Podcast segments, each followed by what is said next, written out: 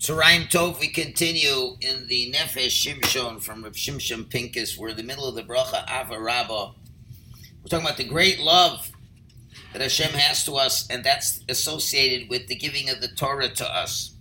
So we're in the middle of discussing this, that Hashem is always our Father, He always wants what's best for us. And therefore we ended off with the following, that the Torah was not given only to the unique individuals of the generation. But since the Torah is given out of love, and Hashem loves every Jew like a father loves a child, this love is not dependent on the level and the virtues of the child. Hashem anticipates from each and every one of us to grow and become great because the father always anticipates that a child should succeed and be a Talmud Chacham. And there is no uh, anguish like the anguish of a father over a child who's not capable of learning. So therefore, Hashem loves us and is looking forward from each and every one of us for another moment of learning Torah. Every moment that we learn Torah is very special. As Chazal say that when you learn Torah, it's like you're learning with a HaKadosh Baruch Hu is with your chavrusa. Nothing gives Hashem the pleasure as like a father learning with a child. So therefore, the only way that person will merit Torah and will be uh, associated with, you know, being a ben Torah, so to speak, is only through love. And with love, there are various levels. And we're saying that the Torah can only be merited with an abundant love, that Hashem loves us with a lot of mercy and compassion. And without mercy and compassion that's unique to Hashem, it's not possible for us to have this Torah because Torah is otherworldly knowledge, and that can only come as a gift from Hashem. And we also, when we call, uh, when we, we say that Hashem is not just only Avinu Avarachaman, but Hashem, we also refer to him as Avinu Malkeinu, Bavur Avosenu Shabbat Chubacha our Father and King because of our fathers who put trust in you. So, what are we adding with the word Malkeinu over here? So, we already discussed the idea of Avinu Malkeinu as a very unique prayer that's said on Rosh Hashanah, the Aseret Shemay Tshuva, Yom Kippur, on a fast day. And the Gemara in Taanis says that there was a, a shortage of rainfall. And Rabbi Eliezer gave going up in front of the ark to pray, and nothing happens. Rabbi Akiva came and said Avinu Malkeinu, then he got answered immediately. And just like when we finish saying the Tachanun in the morning, and we say Avinu Malkeinu Chanenu Vanenu Kien Bonomasim, our Father, our King, have compassion on us, answer us, for we have no actions. Do to us a charitable kindness and save us. We don't know what else to do. And the Abu Abudraham explains, we've already done everything we could. We stood at the Amida. We fell on our face. And we said Avinu Malkeinu. Now what else is there left to do? We don't know what else to do because these are all powerful tools in our arsenal. And that's what we say because there's two ways that Hashem can conduct himself with the world. One is the conduct of Hashem as king over the whole world as we say, Melech b'mishpat yamid aretz, that judgment is clear and powerful and strong, based on reward and punishment of what we deserve. But with the Jewish people, Hashem has another relationship with us, especially, and that's the love of a father to a child. It's a conduct with love that can never be broken. And therefore, we see there's a chiddush, an insight in the order of kingship itself. There's a place for fatherly love within the kingdom. All children of the king know that they're treated different than everybody else. So when we are talking about the son of the king, the proper way of understanding is first it's Avinu and then Malkenu. He's not Stam a king, but he's a king who's our father. And those are two sources of infinite mercy. So when we preface Avinu Malkeinu and Hashem, we're saying you're pouring love that doesn't stop. So we continue asking you, we're davening for success in Torah. Because just like a person who finds himself in a life dangerous situation, he can't stop screaming, screaming, Father. So to a life without Torah is a life threatening situation, and we scream to our Father to have Torah. Okay. But now he continues and says, wait a minute. Okay, we're using certain uh, metaphoric relationships that we have with Hashem. So he's our Father. But we know there are other relationships that we use to describe our relationship with Hashem. And there's also the relationship of a husband and wife. And as close as a relationship between a parent and a child is, it still doesn't have the same quality between a man and his spouse. That partnership between spouses is a totally different relationship. And at the giving of the Torah at Sinai, we see that there was the analogy of a husband and wife. So why, when we're praying for Torah, do we use the attribute of father to child and not the attribute of spouse to spouse?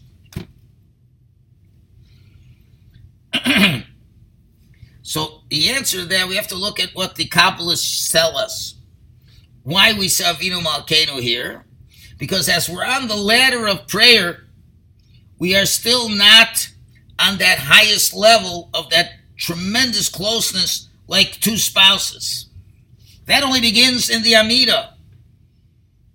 When we say the words Laman Shemo B'Yahavor, and we end Hamivarech Esamo Yisrael Ba'Shalom.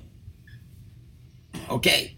So therefore, at Matan Torah, when we got the Torah, that's this week's Parsha, and Shlomo writes that we merited, it says in Kohel, in, in, in Shashim, Yashkeni minashikas piu, kiss me with the kisses of your mouth. Because Hashem spoke to us face to face. Now, what does that mean? Mean there was no intermediary between Hashem and us. Okay. And, uh, but right now, and that happened at Sinai, but we haven't reached that space yet. Okay. Right now, we're in the world of nature. We finished the brachas. We finished Hala, uh, Zimra. We've come to the world of Malachim, and we're going further. And we're in the world of Torah, and the great connection we have with Torah. But there's still a higher level where you can really feel the innermost aspect and the sweetness of Torah. And that aspect we only ask for in Shemon Esrei. As we shall see, there are two aspects of learning Torah. And what do we say at the end of the Amida? Avinu God, our Father, bless us all together as one with the radiant light of your face. Because with that you gave us a living Torah. That's the highest level, the end of the Amida such a closeness to Hashem. That's the level of between two spouses. But right now we're in the third stage of the the Shema and its brachas. So we're still discussing the issue of lilmod lalamed, to learn and to teach, lishmor velasos, to guard and to do, ulakayim is called divrei Talmud Torah to fulfill everything in the Torah. So therefore we still are calling Hashem the Avinu Malkeinu. Only later, when we want to bask in the light of the Torah, to be in the level of face to face, Hashem is speaking to us, that we received at Matan Torah, that's already husband and wife relationship. But if you want to reach that, at least that first level of Torah, and even though that's considered Dvekas Bashem to some extent, like a parent to a child, but still it needs love. And without a lot of love and a lot of mercy, we don't have the beginning of understanding this concept of connection to Torah. There's enough connection when we're talking about the songs of the angels and Yotzer HaMoros and the Melech Kel Chai Kayam. But to merit the level of Torah that the prophets say, no eye has seen its pleasure except Hashem. We're not there yet. But we still need an Ahava Rabba with an Avinu Malkeinu. In other words, we're not at the highest level of Limud Torah. The highest level of Torah is going to come later in the Amidah. And now Rapink is going to teach us in this brach of Ahava Rabba. You know, there is an opinion in the Gemara if you did not say Birchas HaTorah, and now you're davening Shachris, B'di'evet, if you say Ahava Rabba, you have fulfilled the mitzvah of Birchas HaTorah, but you'd have to learn Torah right after you finish davening. So what's going on over here? So really, if you look carefully, in the Ahava Rabba prayer, it will have to somehow, you'll see two elements here. We start with Avinu Malkeinu, our Father, our King, because of our, in the merit of our fathers who trusted in you, and you taught them the, the laws of life. Have mercy on us and teach us. That's clause number one. Clause number two we say, Avinu Avarachman, our merciful Father. Have mercy on us. So why do we need two aspects of Avinu? So the under explanation is because there's two brachas in Birchas Torah. The first one is La Asok B'divrei Torah. We should be engrossed in the study of Torah. Varevnan, it should be sweet. And Hashem is Torah Israel. He teaches Torah to his nation Israel. But the second one is that Hashem chose us from all the people. What's the aspect of these two brachos over here? So, truthfully, in Talmud Torah, in the study of Torah, there are two aspects. There's number one, the mitzvah of studying Torah, like any one of the 613 mitzvahs. And we're told, Vishinantam levanech, and teach it to your children. That's a mitzvah deraisa, to learn Torah at all times. And that's what the first bracha is about, that Hashem sanctified us and commanded us to engage in the words of Torah. Just like other brachas a mitzvah. And the only way you really can do that mitzvah the best way is if it's sweet. You're, you're learning Torah. How are you going to learn Torah the best way possible if you're enjoying it? If you love learning Torah, then you'll be able to learn Torah. So that's the first bracha. But there's another part to the learning Torah besides the mitzvah aspect. There is also a concept of gratefulness and the fact that the Torah, which is the tool of the ultimate dvekus to Hashem, of Hashem Himself, which is beyond all the mitzvahs and is separated from all that. That's a new reality. The reason why we were created was for dvekus, to cling to Hashem. And a person is able to attach themselves to Hashem in a deeper way through the learning of Torah than in other ways because the Torah is as it is, quote unquote, the mind of Hashem. And your mind melding with Hashem, that the way Hashem thinks, you, you, you, you've been allowed to go into the inner sanctum of HaKadosh Baruch Hu's thoughts. And that is real dveikus. And that's why he says, So he chose us from all the people. We are his delight that he himself, so to speak, is connecting with us through the Torah. And that's a different brach of thanksgiving and the giving the Torah and the ability to bond with Hashem. These are the two aspects of Torah. So therefore, in the brach of Ahava Rabba, we have two arrangements. We have on the one hand Avinu Malkeinu, our Father, our King. What do we say? because of our forefathers who trusted you and you taught them the ways of life. mean to say, since there's no other way to merit Torah except through love, so we mention the fact of love. And the reason that uh, it, it, come, it, it comes to us is Hashem loves us because we're his people and because of the merits of the patriarchs, not because, as the apostles, we're a big nation did Hashem want us and choose us, but because Hashem has a great love and He keeps the covenant made with the patriarchs. So that's the first request that we should be able to learn Torah. Yes, give us the, the ability through your love that we can really learn and understand Torah. But then comes the second request. Besides fulfilling the mitzvah of learning Torah, but the goal of all goals. Avinu Avarachim, our Father, our merciful Father, Hamarachim, Rachim, Aleinu, for what? The same Belibenu, put it in our hearts. Lahaskil Lishma Lumot Lalamed, to understand clearly, to hear and to learn and to teach. So the first one is Kain Techanenu V'Tilamdenu. You should have, um, we should find favor in your hearts, and you should teach it to us. We should learn the Torah. But then we want more mercy, a special mercy, for the unique goal to put in our hearts to understand, to really get it, and to get the closest with Hashem. So these are the two aspects of Torah that we're looking for, even though that's still not the highest level. Because the highest level of Torah is that which we'll find in the Amida when we're mamish only with a HaKadosh Baruch And why do we merit all this? So we said, we, let's go back to that clause. Bavur avosenu shabbat Because of our forefathers who who had trust in you. The main problem of why we don't succeed in learning Torah is we don't believe in ourselves. We don't believe in our powers. We don't believe that it's possible to have a love of Torah to such a level, to such a desire of Torah.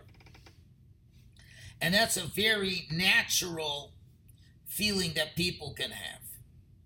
Because the people only really are yearning for things that they think they logically can attain. As Ibn Ezra explains on the 10th commandment, Lo Sachmod, you should not covet.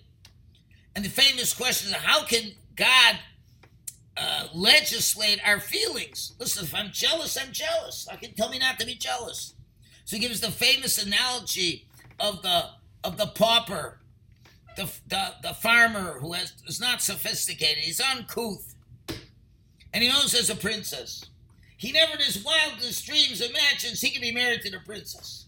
Because she's so beyond his league, he doesn't even think about it. And that's the way other people's uh, belongings should be to you. It's not yours. You don't even think about it.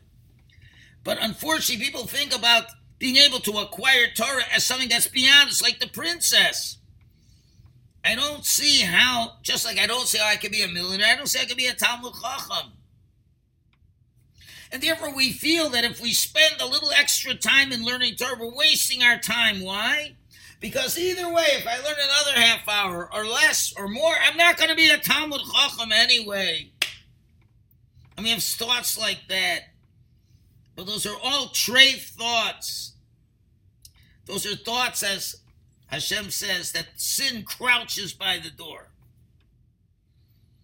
And therefore, we have to know that even Avos Torah, true Avos Torah, you know, may not be according to our levels. It's it's way beyond what we can understand. But you can get it as a gift. Hashem can gift us things. He can gift us things just like you could win the lottery and never dreamt you could get the lottery. The biggest lottery is to have the gift of Torah. And then we say, Avinu Malkeinu, because our fathers who had trust in you. It all starts with to Hashem to believe that Hashem can do anything.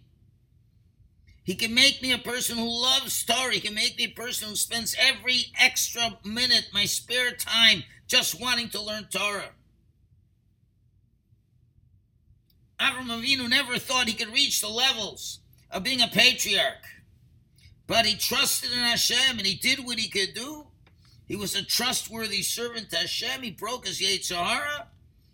And he didn't think it was a waste of time and he became a patriarch. Okay, so really at the end of the day, we're speaking about something that's against our nature, and there's no natural way to reach this. So therefore, to be a success in Torah needs supernatural help from Hashem. And therefore we say, because our fathers who trusted in you, and you taught them the ways of life, so do the same for us. We please give us a free gift. Not because I made the effort, I made the work. Because all the effort in the world can't reach the depths of Torah. but, but because I believe in your goodness and the kindness and the love that you have. And I want to be part of the being a recipient of that love. So Hashem, can you give it to me as a gift? So therefore, the only way you really can get Torah is to have the Tochen in Hashem, to just not believe that there Hashem exists, but that Hashem can give us talents. Okay, and therefore, that the way we're going to get Torah is only from Hashem's love. So therefore, we know what Hashem even does. He preceded the giving before we even had the love. What does that mean? In two ways. Every Jewish soul was sitting at Sinai. Me and you, our souls were at Sinai. Hashem gave us our portion in Torah before we did anything. Number two, when we are, growing inside our mother's womb, we are taught the entire Torah. So that means Hashem has already given us Torah, a connection to this Vekas. And that love of Hashem is even before we've actually deserved it. And it precedes the ultimate gift that we want to get in our lives. And that's part of the bitachon and the amuna to know and believe that because of the power of the giving of the Torah and because of the covenant that Hashem made with us at Sinai, each one of us is and has an essential part of Torah. So it's not possible to say a person can't learn Torah because it's all prepared. Hashem has a love for each and every one of us from the time we're born. We just have to exploit the opportunities and make efforts, and then we will merit, as it says, besimcha la'olam in this world and in the next world. And this is the connection to Torah, which will certainly arouse our love for our Kodesh Baruch. Now, as we continue in the Ahava Rabba prayer, something unusual comes up over here. In the middle of Ahava Rabba, we're asking for Torah to understand, to listen, to learn, to teach, to keep, to do. All of a sudden, we start making a separate request. Towards right at the end, we say, Vavienu l'shalom yarba kanfos earth. He should bring us in from the four corners of the earth, v'solichenu and bring us into our land. It's the request for the Geula Shlema and the Bias HaMashiach. Where does this come in the middle of the request for Torah? How does that fit in? I mean, we understand, Hashem, you love us. You have such a love. And with this love, we're asking you for, for really lots of Torah. That connection to Hashem. And we believe that you can give us this Torah. And we want both aspects of the Torah. And all of a sudden we throw in Hashem bring the Mashiach.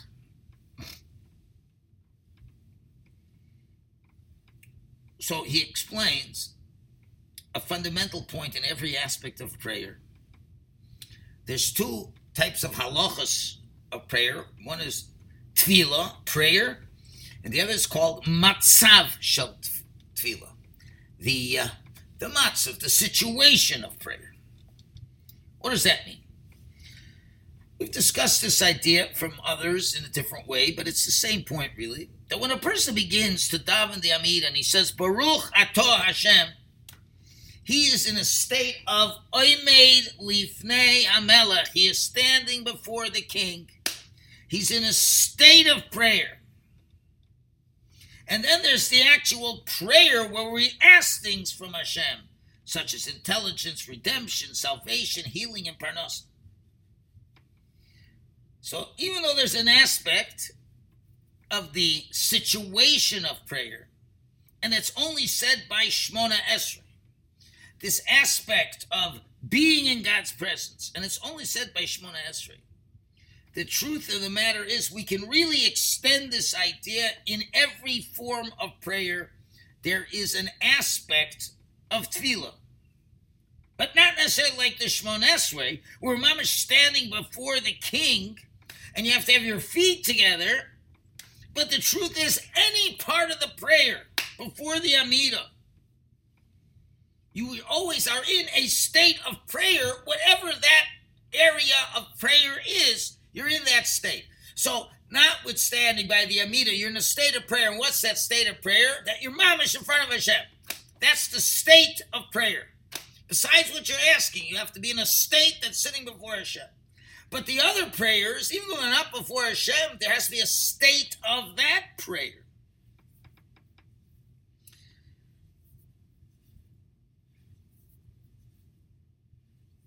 And the early rabbis call prayer hamshachas hamochim, drawing the brains.